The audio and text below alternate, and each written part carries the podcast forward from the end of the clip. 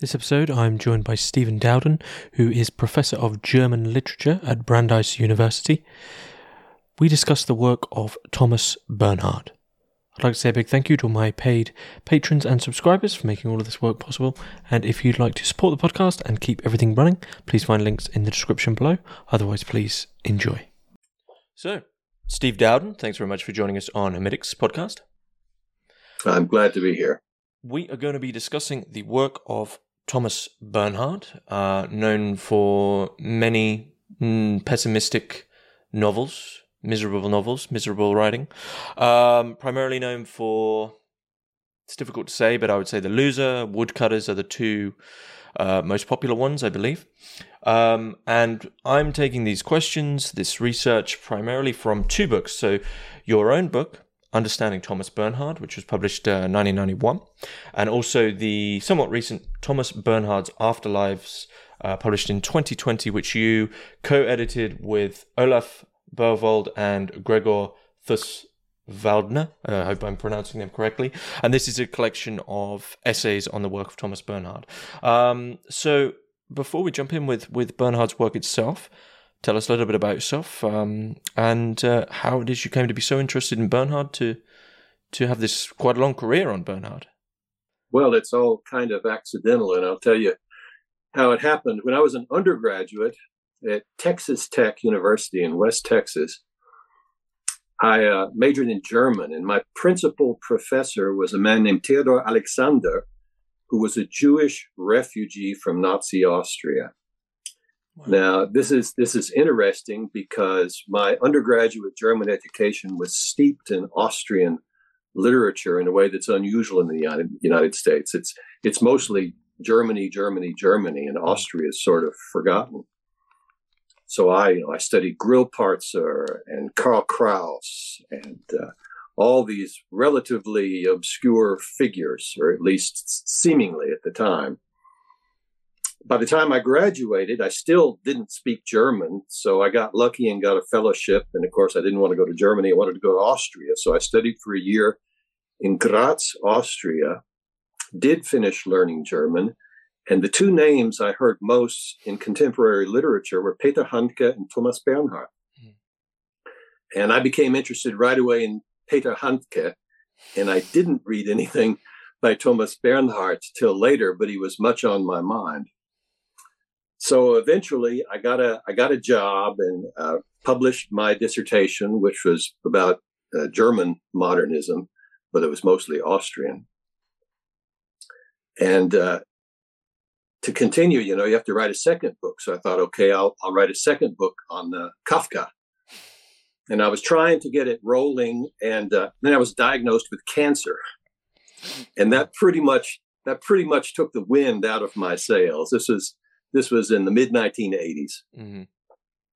And Kafka, as I'm sure you know, was sort of energized by illness. When he was diagnosed with tuberculosis, it set him free from his job, which meant he was free to write. But I pretty well found it paralyzing. Mm-hmm. I lost interest in reading Kafka, and I had nothing to say. And in fact, they cured me. Mm-hmm. A couple of operations turned the trick. So I had sort of a bad year. And when I came out of that year, I was thinking, well, I'm not going to continue with this project. I just couldn't get it off the ground. So what am I going to do?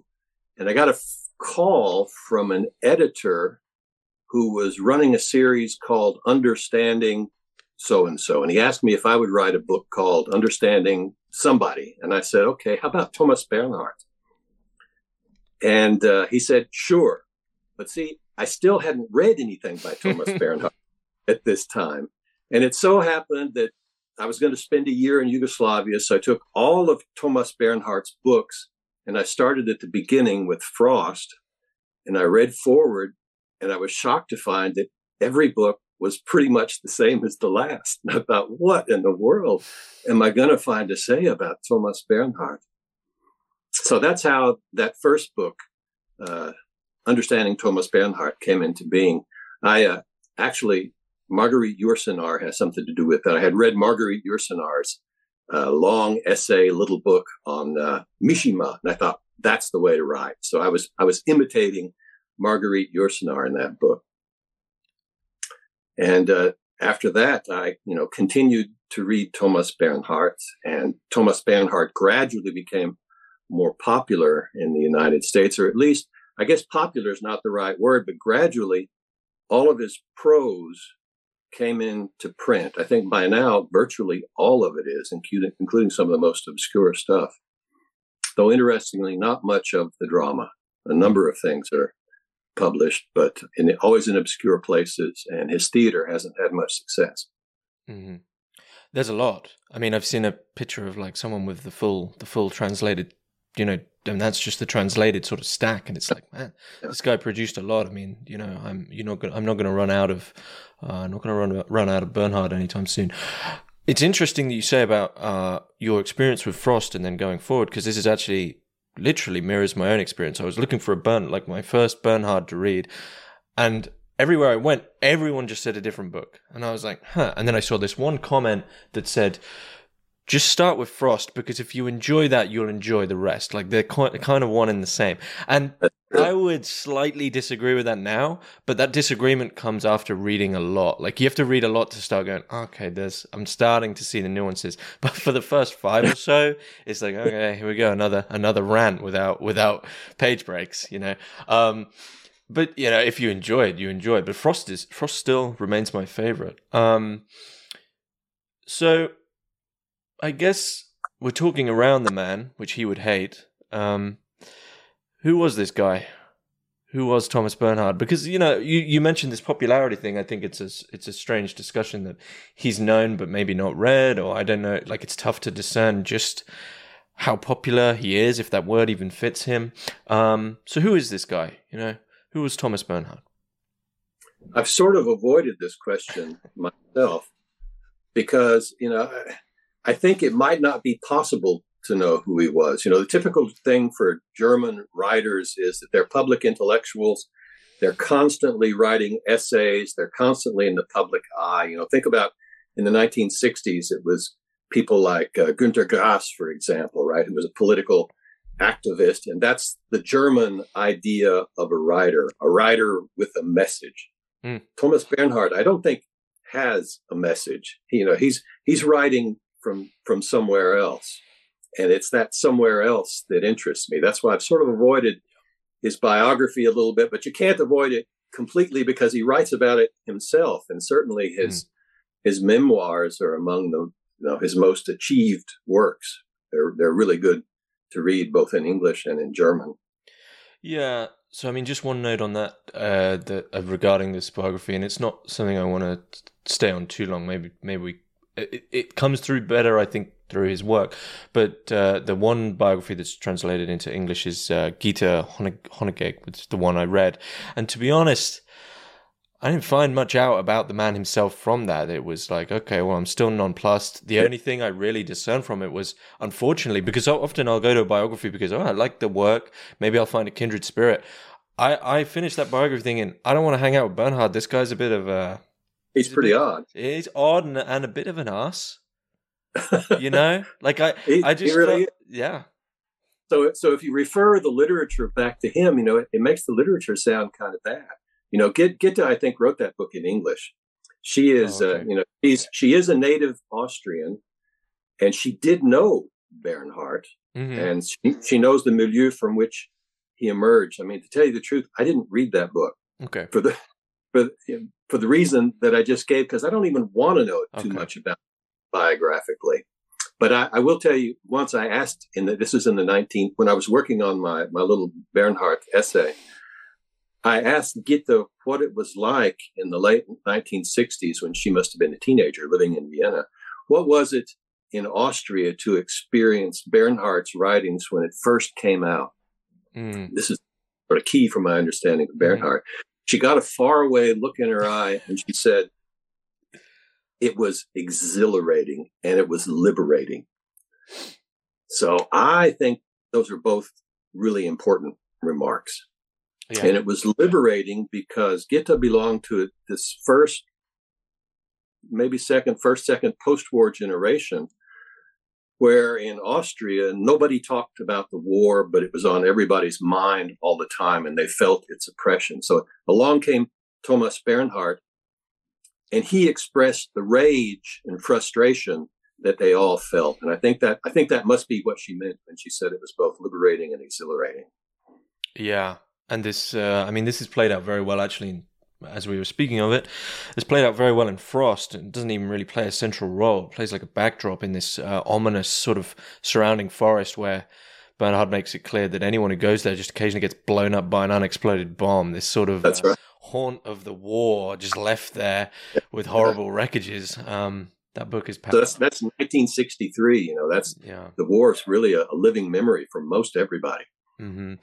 And he somehow manages to imbue that with some a sense of guilt which rises throughout his work, which is interesting. Which, it brings me to a question that I always I'm reluctant to ask because it seems so obvious, but so open that it's difficult. But how would you describe Bernhard's work? Well, I experienced it as exhilarating too.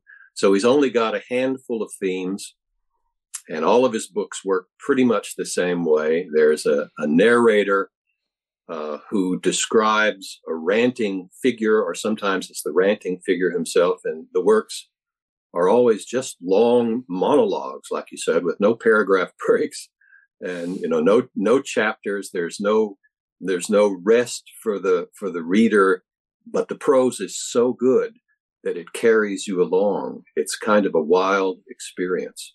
And it's the experience that accounts above all, more than any kind of a propositional claim that the author may be making. And I think he's really not making any propositional claims, including the ones that he pretends to make. And also on paper, if you wrote that down on paper, you said, I've got this book, it's 200 pages long, there's no paragraph breaks, it's miserable, it's a rant from someone you may not even like. And also, on top of that, it's really repetitive most of the time. It's someone going over the same thing for about 5-6 pages. I'm reminded of Old Masters, one of my favorite sections, where he's just going on about Heidegger. And full well Bernhard he thought, you know what, I'm just going to put down how much I really hate Heidegger, which I loved. But on paper, that shouldn't work. So the fact that he's managed to write so many books in that style is a testament to something there that is... Dare I say, I don't know. Your essay in Thomas Bernhard's Afterlives, the collection, actually focuses on the style. And I think the style and the flow and the pace is so key. Without it, we wouldn't really have Bernhard. So what is it about this style you think that just works? Well, you're right. For me, that's the key question. And so I want to come at it from an oblique angle. I've been reading Nietzsche lately with students, so it's on my mind. So in The Birth of Tragedy, Nietzsche, right at the outset, argues that it's not the story that counts. The story comes much later. Tragedy was born in singing and dancing. So it's the singing and dancing that count, and then later the story is added on to it. And that's really, the opposite, for example, of movies. The story is the main thing, and they add some music to heighten the emotion or tell you that something scary is about to happen or whatever. But in tragedy, according to Nietzsche, as far as I can tell, this is really true. It was originally the chorus and the singing and the dancing that counted. It was the music. I think that's true of Bernhard's too.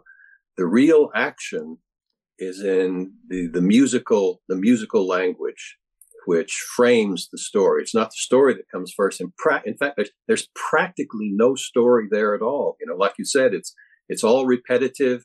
There's no character development. Nothing really ever happens except the narrator will tell you all of the irritations that bother him and the moral problems of modern life, but nothing happens. So it's really the music that does it. So I'm with Marshall McLuhan here. The medium is the message in Bernhard. It's the style and the music that carries everything else. But that raises this other difficult question. So a hostile critic would say, "Oh, so it's all form and no content." But that's not true. No, that's not true. So even if the content isn't the main thing, it's still there. So the content is what? It's It's sort of like in Nietzsche, the wisdom of Silenus, that the best thing is to not be born at all, and the second best thing is to die young. I mean, this notion of narrative, it's quite funny because, when you know, at the end of the day, there has to be something there that, you know, quote unquote, happens for any story to make any sense at all.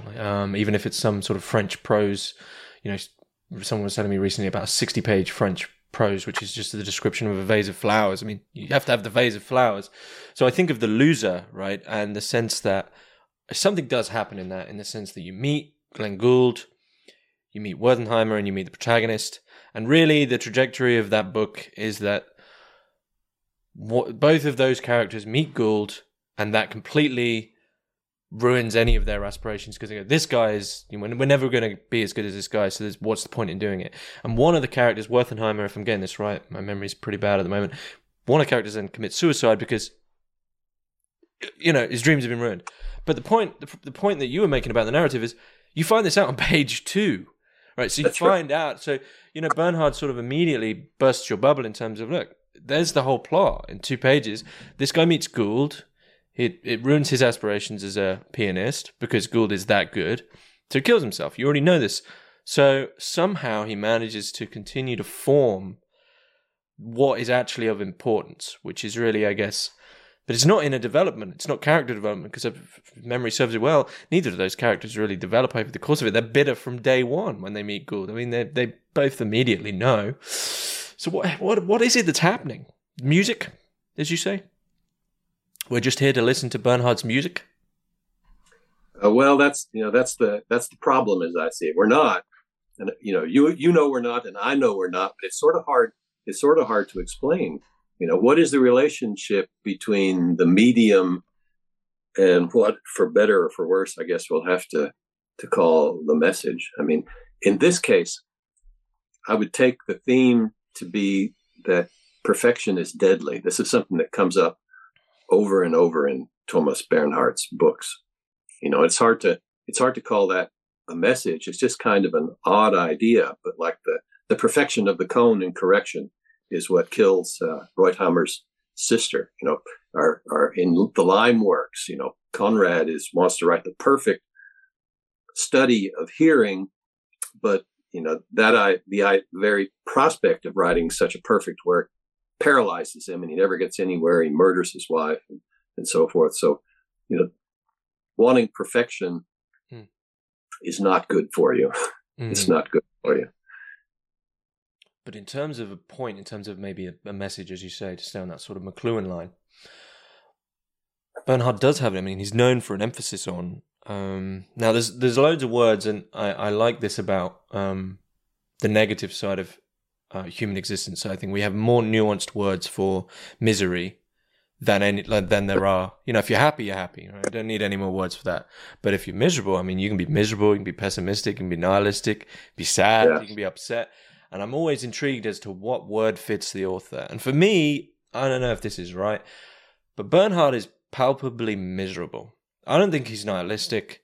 I think there's definitely pessimism there, but just the settings. The settings and the fact that the characters are already miserable. There hasn't been some development to make them miserable. You know, in Frost, the I can't remember the guy's name, but you know, the town of Veng, I believe it's called. I mean, it's already a miserable setting. Everyone there is already miserable. They're all, and, yeah. You know, there's no development into this. And so why does Bernhard, I mean, and you'd be hard pressed to find one of his books that does include some something you could pinpoint and say, that's optimistic. What's Bernhard's obsession with this? Do you think? Why does he repeat? Well, what I would say is that if I had to take just one word, I would say outrage. Bernhard is permanently outraged, and that's where the emphasis comes. That's why he writes so much, because the outrage never leaves him. It never leaves. So what he's writing about is these other people's misery. I don't think he was miserable in the least. He was probably pretty miserable during his childhood, but he plainly loved to write. He just wrote and wrote and wrote. And I think he got something out of it. Certainly he got a lot of money out of it. He talks about that. And he got a lot of prestige out of it. And I think he enjoyed that in spite of himself, but I have the impression he never quite believed in it. He knew that it was sort of an illusion, that he was a snob and sort of a phony, but his real life was in the writing, not in the accolades that he received. So he wasn't a hypocrite then, because a lot of his work is, you know, I mean, Woodcutters would be the emphatic example of this. A lot of his work is targeted at a critique of, you know, Austrian culture as almost the height of bourgeoisie, what we'd call in the UK, keeping up appearances, you know, yeah. Well-to-doism. So in Austria, there are all these government-sponsored prizes that he kept winning, but he hated the government. So he always gave these insulting speeches when the prizes would come to him. But a lot of his colleagues, there are a lot of really inferior writers in Austria who were promoted by the government because they said things that they wanted to hear. And certainly Thomas Bernhard was acutely aware of that. There aren't really those kinds of prizes in the United States, not very many, just a very few. Are there in England, Britain?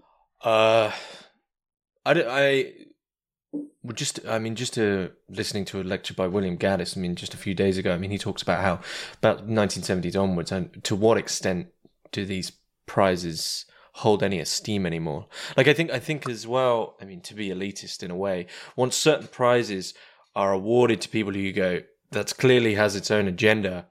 Yeah. You know, I don't want to be one of these people. I don't really have an opinion on it, but I remember Bob Dylan got, was it the Nobel Prize for Literature? And someone made the joke of like, what books of his have you read, right? Like, so you know, I think there isn't many that hold esteem. I mean, there's ones that you could say, okay, that kind of means you're well known. There's like the Man Booker Prize, I think, is probably the biggest one. But to the extent that you're getting them, it's probably the same as Bernhard of like, why have you got them? You know, yeah. I mean, the reasoning behind getting awards. So, yeah, that's a tough one. So the thing about Austria is it's a very small, tightly knit country without that big of population. Mm. So everybody notices these things, right? They always know what's going on. And, you know, people, at least, you know, when I lived there, it's been a long time now, people really read a lot and talked about novels a lot. I can't say that's really true where I live, but in Austria it was. No, it's not true in the UK. We talk about TV. Good, normal people talk about TV shows. Well-adjusted people talk about TV. So the question that always interests me with these, I mean, I love pessimistic writers. I love miserable writers. Geron, Bernhard, Gaddis, Celine, you name it. I mean, I love the misery. But is Bernhard nihilist? I've yet to really find a true blue, like someone who's truly a nihilistic writer in this style. I don't think Bernhard is. Where would you say he fits on that? Well, that's what I meant when I said that the message that the books claim to be offering, that is nihilism, really isn't the message at all. And I bring this back to the tension between the form and the content. You know, the real message is in the exhilaration of the writing. You know, that's a very positive embrace of life, even if what you're doing the entire time is complaining. So he's not a nihilist. And also, you know, I would say that he's a moralist too. You know, he's completely outraged by the way that that modern Austria has squandered its great tradition, right? It swooned into the arms of German Nazism with great enthusiasm, and then after the war, the Austrians claimed to be the first victims of German Nazism, and that was a lie that galled many people in Austria. You know, Gitta Honegger, for example, and certainly Thomas Bernhard, because of the Moscow Declaration. I don't know about the Moscow Declaration. The Moscow Declaration. So there were a number of intellectuals, refugee intellectuals, who left Nazi Austria for England. Mm-hmm. And in England, they persuaded the authorities that Austria had lots of freedom fighters in the country, and that if there could be some indication from the Allies that there was support outside of Austria for them, then they could, there would be an uprising from the inside. So in 1943, I believe, in Moscow, the so-called Moscow Declaration said that Austria was the first country to fall to Nazi aggression. Mm. And then, of course, the there were very few freedom fighters in Austria who were going to oppose the Nazi government, because in Austria it meant, you know, it meant jobs, it meant people were going back to work, it meant you could be proud to be a German speaking Austrian again. Hmm.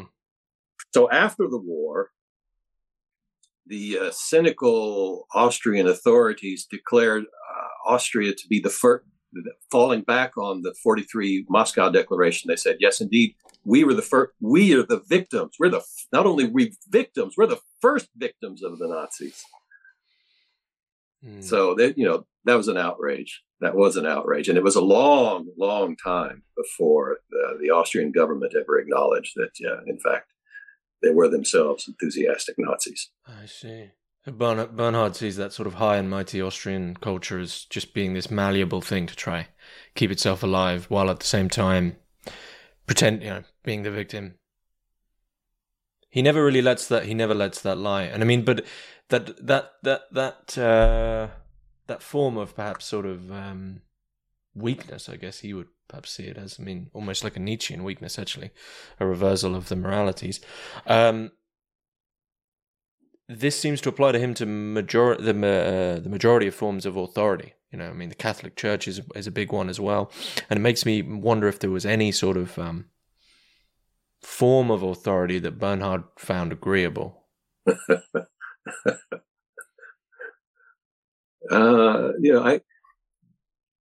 suppose he was a sort of an anarchist, not in the ordinary political sense, but in the word's etymological sense. Anarchon, which means, you know, without principle, without rule, and anarche, without beginning. You know, it's like his books have no beginning and no end. They're all kind of the same book, and they don't follow the official rules of post-war novel writing. In fact, he refused to call them novels. Mm. So that's what I would say. That's what I say. He's an anarchist. He's an anarchist in the German, what they call the Kulturbetrieb, the culture industry there. What did he call them? He would always give them titles like an excite. I think Woodcutters was an excitation or something like that. You know, in Germany, usually there'll be the title, and at the bottom of the title page, it will say ein Roman, a novel. Well, he didn't have that. So either there was nothing, or there was a subtitle that simply avoided the whole novel question. Do you think there was a progression between his throughout his books? I mean, we both commented at the start about this fact of going through them, you know, starting at the beginning and then going, well, hang on, this is all the same. But despite that, do you think there's a progression in his work? Well, it appears to me that the first half of his career, from Frost to Correction, I mean, the mood is tremendous bitterness. And you can also see him working on his style. If you go back and read Frost after having read some of the later stuff, you can see that it's not as polished. It's not quite as accomplished as they are, but it makes up for that in raw freshness. I mean, this is 1963, and nobody else has written a novel like this. And all of a sudden, out of nowhere comes this strange new form, you know. And Bernhard's not the kind of guy who sits around like Thomas Mann writing his novels. He'll write a dozen letters a day telling people he's starting a new novel, what it's going to be about, what it's going to mean, and how he's going to write it. You know, there aren't those kinds of letters available in Bernhard. Or Thomas Mann will write all these essays about literature, what he thinks of literature. There's none of that in Thomas Bernhard. You know, where in the world did this style come from? It just seems to appear out of nowhere. So anyway, 1963 to Correction, whatever year it was published, there's you can see him working on his routine. And then after that, I feel like he felt like he had it down, and the mood is still dark, but his touch is lighter, and there's a more comic edge to his works, like in, you know, Old Masters, the very last one.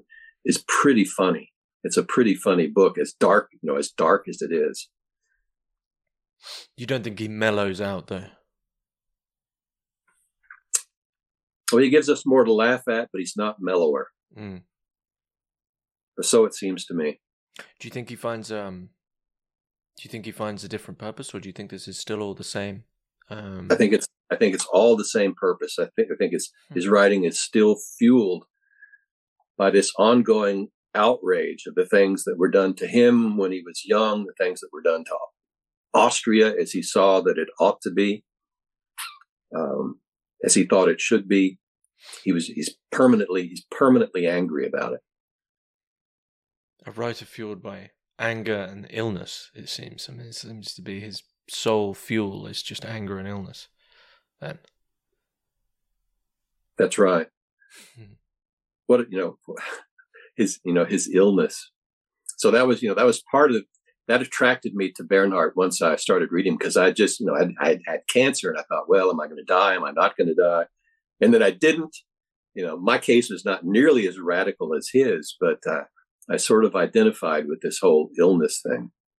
You also have to think of Kafka when you think of this illness. Like I said before, Kafka was liberated by his illness. And I think that Thomas Bernhard, in some sense, was liberated from sort of the quotidian order of the day in Austria, right? Austria is a small country. You have to cooperate in order to get along. But I think after he survived this near-death experience, he was just not in the mood to cooperate, and he was not going to cooperate.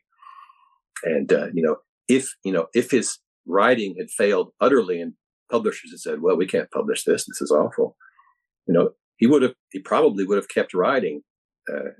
But as it turned out, he was fabulously successful, sort of like Beckett. So, how do you reconcile this tremendous success in the publishing industry with the dark pessimism of his fundamental themes?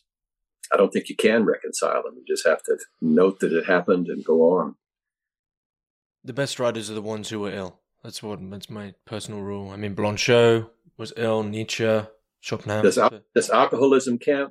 There's so many alcoholic writers. I think so. Yeah, I think so. Yeah. Alcoholism, or maybe a serious drug problem at some point. Maybe. I think there's something different. Like, it'd be interesting to actually correlate writers in that sense of, like, those who had alcohol problem, those who had natural illness. I feel like the ones who had a natural illness, they all gravitate around the same strange relationship to what it is to even be alive. I guess for Bernhard, though, that because it was pretty chronic and constant, probably not very nice. It was mostly lung conditions, I believe. That probably was, more real than real, as in terms of when you're surrounded by this very what would you call it? Like a facade of the Austrian culture, very on the surface, very twee, we would say in the UK. And I guess when you've got a painful, horrible lung condition, you suddenly start to see what is actually real about life. Yeah, I think that's a good way of putting it.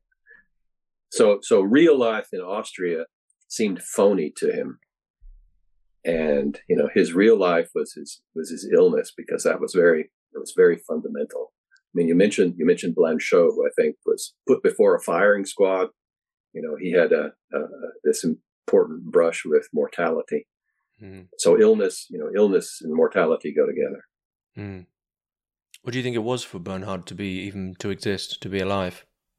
Or do you think that his writing doesn't actually, even though it might seem that way, his writing doesn't actually stretch to these far-reaching existential questions, that actually we should always try to keep it in the bounds of,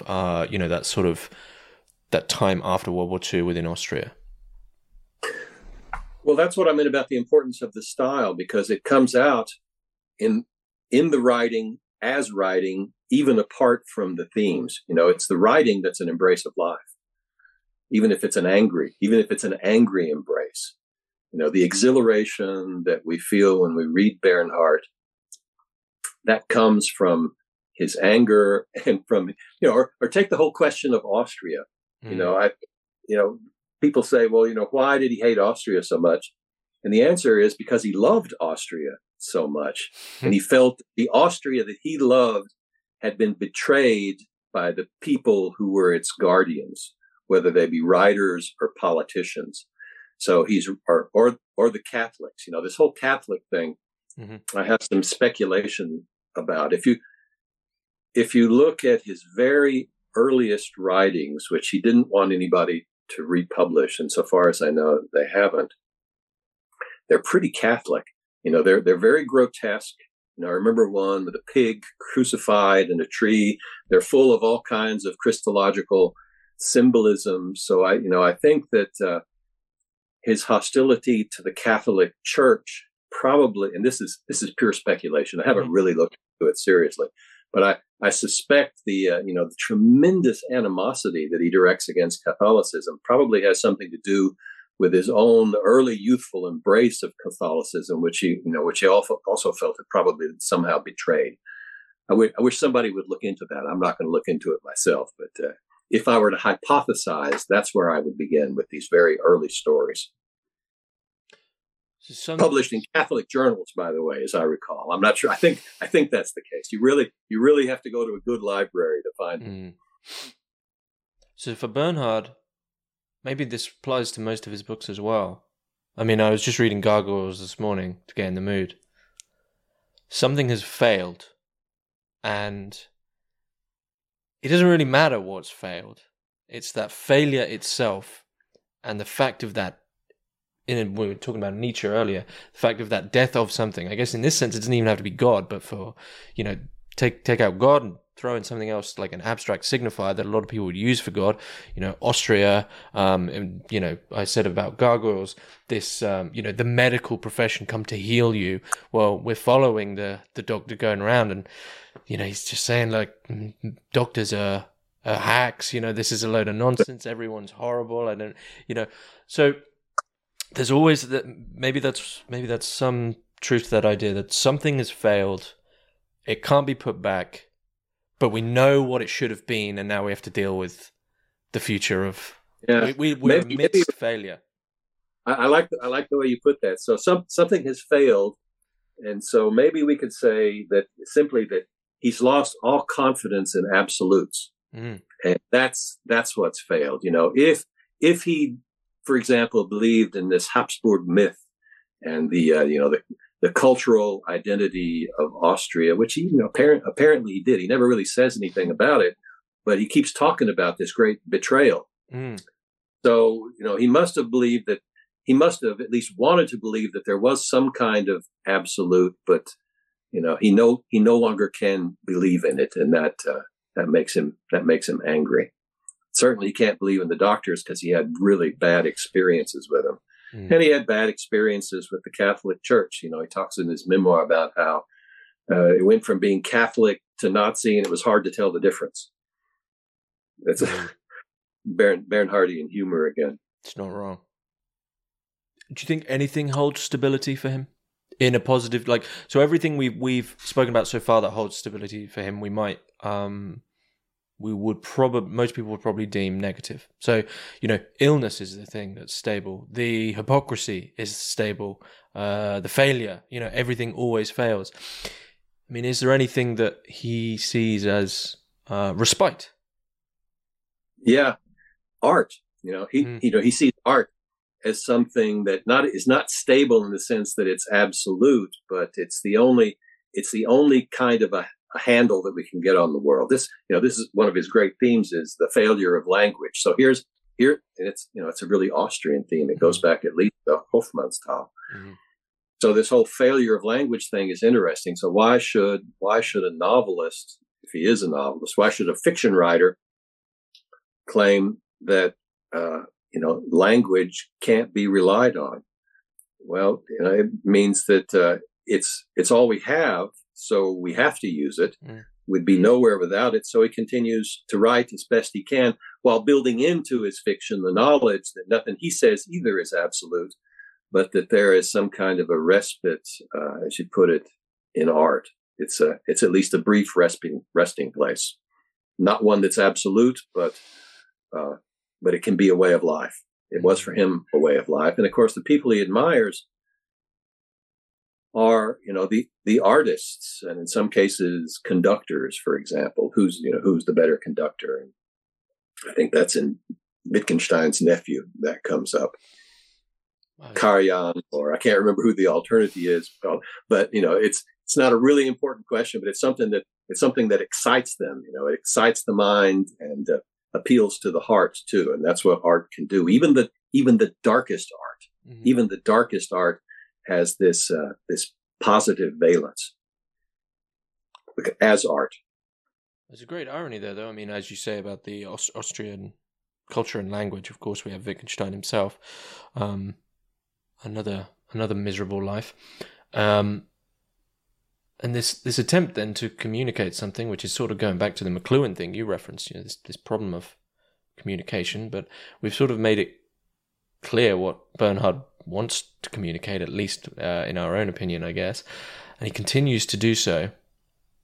And that's it. And somehow that works. I haven't really got a question there, but somehow that works. Somehow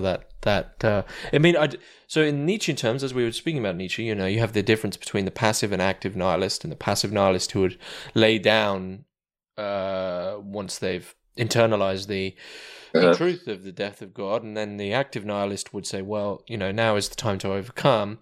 And Bernhard's sort of overcoming, I don't know, it's almost like still got one foot in the swamp, one foot in the sludge. Like it can't fully, like he still wants to deal with it. He still wants to deal with the problem that's happened. He's like caught in the middle. But it keeps on, you know, writing. He keeps on writing till he can't write anymore. That's what's interesting about it. Or that's what I see as the tremendously positive dimension of Bernhard's artistry. Because I experience it now as positive in the same way that I experience Nietzsche as positive. And I was sort of thinking of Nietzsche when I said, you know, even if Bernhard had not been successful, the way Nietzsche was not successful, Nietzsche, sick as he was, he just kept writing and writing and writing, even though, you know, he was sick and he couldn't see and he had these debilitating migraines. But the amount he wrote is tremendous. I suspect if Bernhard had not been successful, he would have just kept writing in the same sense that Nietzsche did. You know, the Nietzsche scholar that I've had on a few times, Paul Bishop, he says that he has this idea.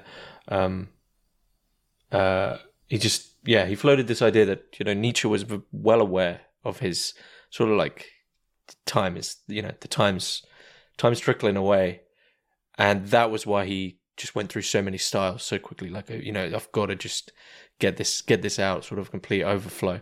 And it seems that probably the same thing happening with, you know, Bernhard there. The memento mori is evident every single day, I guess, especially when you're like, I mean, in Nietzsche's case, you've got a migraine so bad that you're throwing up, or in Bernhard's case, your lungs are probably aching, or you have to lay down all day, or whatever it might be. That makes you think, yeah, I'm not going to waste my time. I'm going to get back to writing, get back to doing what is the only purpose in my life.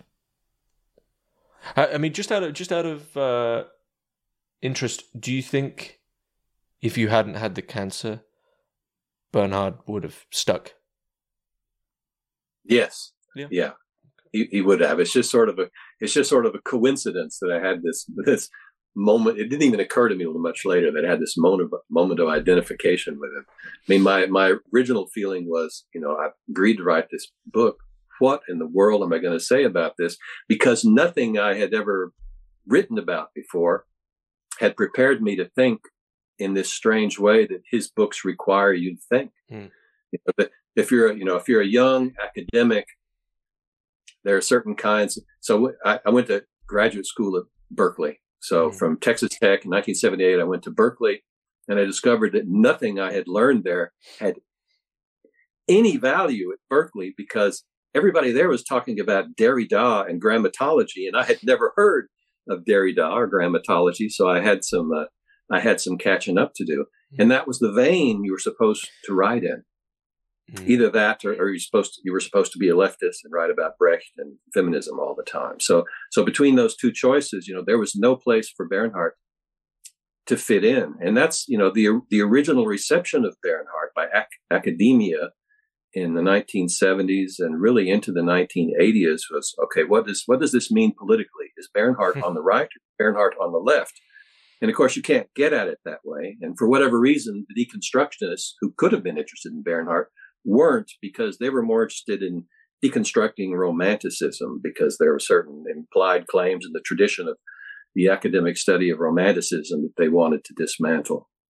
So it wasn't until later that Bernhard found an audience. Interestingly, here's something I just remembered. So back in the 1980s, when I was working on this Bernhard book, and there wasn't very much translated, I was interested that Bernhard was published by Knopf, the most prestigious publisher in the United States.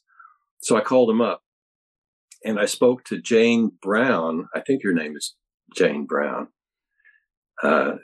She was the editor, and I said, "Well, I can't imagine that Bernhard is going to be a big moneymaker. How come you're publishing him?" And she said, "We're doing it for the prestige." I thought that was very interesting. I think Bernhard would have laughed at that as well. Right?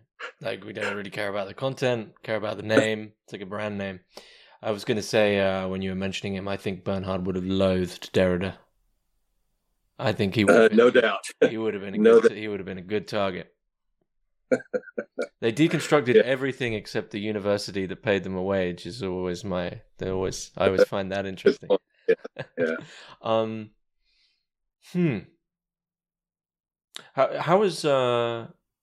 is Bernhard like? How has his work influenced your life? Have you taken anything from him? Yeah, he's very much influenced my understanding of what art is. So, and what I mean by that is that I think art is never the statement. It's never the proposition that it appears to be making, but it's the way that it's made.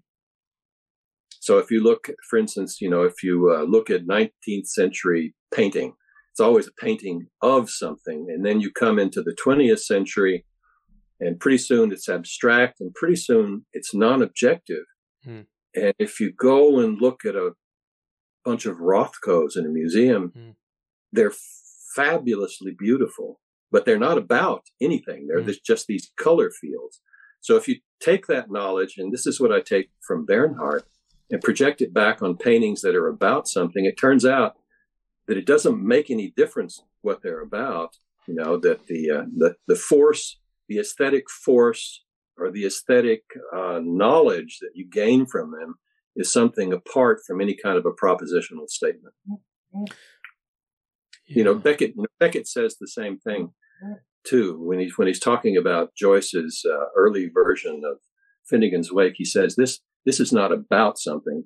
This is something, and that's true of Bernhard's too. And I learned it from Bernhard. Bernhard's work is not about something; it is something, and what it is elevating. It's exhilarating. It's interesting you reference it there in relation to the non-objective art. I mean, it'll give me the only opportunity I've ever had to reference my favorite artist, which is a chap was called Ad Reinhardt, who amidst the abstract expressionists, which were tough enough for people at the time, he's there mixing. So he would mix turpentine with paint, with black paint, and then one would just be just black, and then he'd take a whole tube of black with a smidge or a tiny amount of red and let that sit for months, and then paint 5-foot by 5-foot black paintings with 3 by 3 black squares on them. And these are still probably my favorite paintings, because they just can't, they are unable to be digitalized, because when you have to stand in front of them for 20 minutes because the colors are so subtle, only the human eye. So you stand in front of them and the painting literally appears to you because he's done this with the paint. And, it was quite a funny bit of art history, because they actually had to cordon off Ad Reinhardt's exhibition amongst the expressionists, the abstract expressionists, because the public won't get this. This is too much. We couldn't deal with that. So there's something there, I think, with Bernhard. If you go in, right, well, what am I seeing? What am I going to look at? Am I going to look at a tree? Am I going to look at it? What's this person's deal? What's the agenda? There's no agenda. Go enjoy it. Go experience it. You have to stand there for a while though. And, I wouldn't blame people if they read 4 or 5 Bernhard books, said, I enjoy it, but I don't get it. I would completely understand that in a way. I think that's a good thing to emphasize, is that sort of experience. Incidentally, I feel the same way about Agnes Martin that you do about Ad Reinhardt. Same generation. She also didn't fit in. She was also very, very, very different, and went off and lived in New Mexico by herself and just kept painting. And they're all kind of the same, all these lines and bars. And you look at it and you think, well, this is nothing. But pretty soon it kind of seeps in that it really is something. But you get it not by intellection, but by allowing it to seep in. And I think that was my experience with Bernhard, too. I was sitting there in this library in Zagreb reading book after book after book, thinking, how can I talk about this? And then, by osmosis, gradually, I came to understand what was going on with it. Well, that's the peculiar... By not being too intellectual about it. I mean, and that's the peculiar thing about Bernhard, that there isn't, and a great irony in a way, there's not many authors who I enjoy who I can read back to back. I mean, my favorite author is Cormac McCarthy. I would, if I had to pin it down, I can read about two of his back to back and then I'm exhausted. Bernhard, of all authors, you would think there's no way I could read a couple of these, but you can just go through them. They're they're not easy. Yeah. I'm not going to say they're easy, but you can go through them. Cormac McCarthy, I think, works the same way that Bernhard does. I mean, if you look at a book like Blood Meridian, it's probably the darkest book I've ever read, but the prose is just entrancingly beautiful. And there's this tension between the darkness of the theme and the beauty of the prose that makes it work, that makes his, writing exhilarating too. I see that same tension between form and content in both writers. And it's the paradox of it. It's the contrast that makes it work. I'd have to agree. Where would you advise people to begin with Bernhard? Whenever people ask me, I always say Old Masters, because it's not too long, because it's pretty entertaining. It's got this wonderful rant that you talked about against Heidegger, and I could imagine the same kind of rant against Derrida, as you said, and also a rant against Stifter, which is more for Austrians, because nobody outside of Austria knows who Stifter is, but he's a sort of Ur-Österreichisch, or primarily Austrian. So I think it was really directed not against Stifter himself, but against the Austrians who are constantly lionizing Stifter as being a true Austrian. Anyway, it's the last book, and I think it's the lightest and the funniest, and it's got this whole weird thing about authenticity in painting. The two paintings, are they both real? Is neither real as one and an imitation? What is real art? That gives at least a smidgen of intellectual content to hang on to. So I think that makes it a good place to start. Correcture may be the ultimate Bernhard novel, but it's kind of hard. It's pretty long. Yeah, I mean, that's the only thing I guess I'd throw in is I think he works better when it's, under 200, but under 250, when it's short. Extinction is sort of, even just once you've experienced Bernhard's style, even to look at the size of Extinction, you think that's kind of exhausting. Like that looks exhausting, right? There's only so long I can do this rant, and beyond that, I think you feel it's going to transform into something else, which might not be as pleasant. So, like, a rant is funny and energetic for a while, and then I don't want to be around this anymore. I don't know, maybe, but yeah. So, are you planning on writing more on Bernhard now, or are you? What are you working on at the moment? I'm working on two books. One is called Critique of Erotic Reason, which is about Eros in fiction. It's part memoir and part essay. The other is a more conventional academic book about Hölderlin. I think the title is going to be Hölderlin and the Nature of Poetry. So the question is, am I going to write more about Bernhard? I don't seem to be able to stop, so I don't have any plans to, but no doubt it will happen again. I think if it does, I'll probably write about, one thing we didn't talk about are his dramas, which were tremendously popular while he was alive in Austria and in Germany too. And I have sort of been unkind to his dramas in the things that I've written, but I think maybe I wasn't fair. And it's because I've been thinking about Hölderlin and the Nature of Poetry, it occurs to me that the most lyric works that he wrote are these dramas. So maybe I'll go back and think of them in terms of lyric as opposed to theater. Have you gone and seen any of the drama? Are they still run, the dramas, anywhere? I mean, they're still somewhat popular? I don't think so. I think they've sort of become classic in the word's deadening sense. That it had something to do with the way that the Austrian public in particular, but also the German public, was eager to see who he would insult next. And it was a, very, very media oriented. The theater spilled out into the streets when Bernhard wrote a play. And of course, that's gone now that he's dead. But maybe there's more to it than that. That was sort of what I complained about, that his theater was predicated on being performed by certain actors in certain settings. In the United States, Bernhard's theater has failed utterly. And I think it maybe has done better in Italy and France. I don't know about the Kingdom, but it's curious that what people read is only the prose, and the dramas are just kind of a sideline. So maybe that question needs to be revisited. Makes me wonder if he was alive today, who he'd be outraged at, if it would still be Austria, or if it would have become more global. I don't know. Good question. That's another peculiar thing. He was so focused on Austria. Why should such a provincial writer focused on this provincial place? Why should he have such a worldwide success? That's another of the many paradoxes. But people looked at him and identified with his outrage. Whatever he was outraged against, they were outraged by something else. But the nature of his expression of his outrage has found a lot of resonance in a lot of places around the world. Well, that seems like a good place to finish up. It's been a fantastic conversation. I enjoyed speaking. Steve Dowd, thanks very much. You bet. Bye-bye.